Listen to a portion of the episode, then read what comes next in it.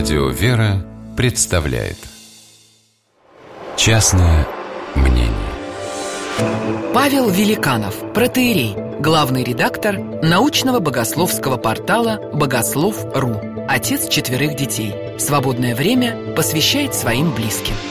Частное мнение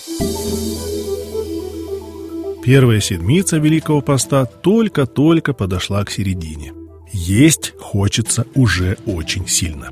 Организм лихорадочно недоумевает, куда исчезла калорийная пища, почему все так скудно. А тут еще вместо вдохновляющих великопостных служб надо ехать в Государственную Думу на какое-то совещание. Сплошное искушение.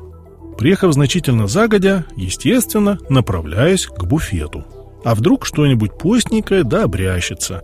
Удивлению моему нет предела.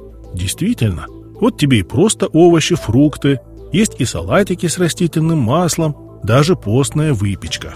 Порадовавшись за правительственный общепит, учитывающий интересы верующих и церковный календарь, кладу салатики на поднос и направляюсь к кассе. Естественно, как и полагается, я при полном параде, в рясе с крестом. Расплачиваюсь. Кассирша смотрит на меня слишком внимательно для рядовой ситуации. «Батюшка, а можно поинтересоваться?» Неожиданно задает вопрос девушка в яркой боевой раскраске в белоснежном фартучке. «Конечно», — с улыбкой отвечаю, пытаясь предугадать, о чем же будет вопрос. «А сейчас можно постное масло или нет?» Опускаю взгляд на поднос, на котором лежат салатики с маслом, и оказываюсь перед непростой дилеммой. С одной стороны, в нашей духовной академии на первой седмице дают постную пищу с маслом и студентам, и преподавателям, и большинство академических придерживаются такой традиции. С другой, если следовать строго монастырскому уставу, елей разрешается только в субботу и воскресенье.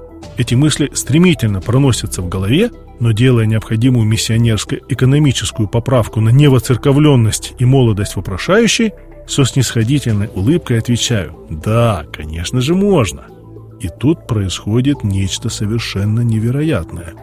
Она быстро оборачивается к своей напарнице, такой же эффектной, и с нескрываемым чувством победы говорит «Вот видишь, а мы с тобой без масла постимся». После этого случая перестал подстраиваться в своих ответах под первое впечатление от вопрошающего. Кто знает, может там, под этой совершенно пластмассовой внешностью, скрывается душа, нежно любящая Бога. Частное мнение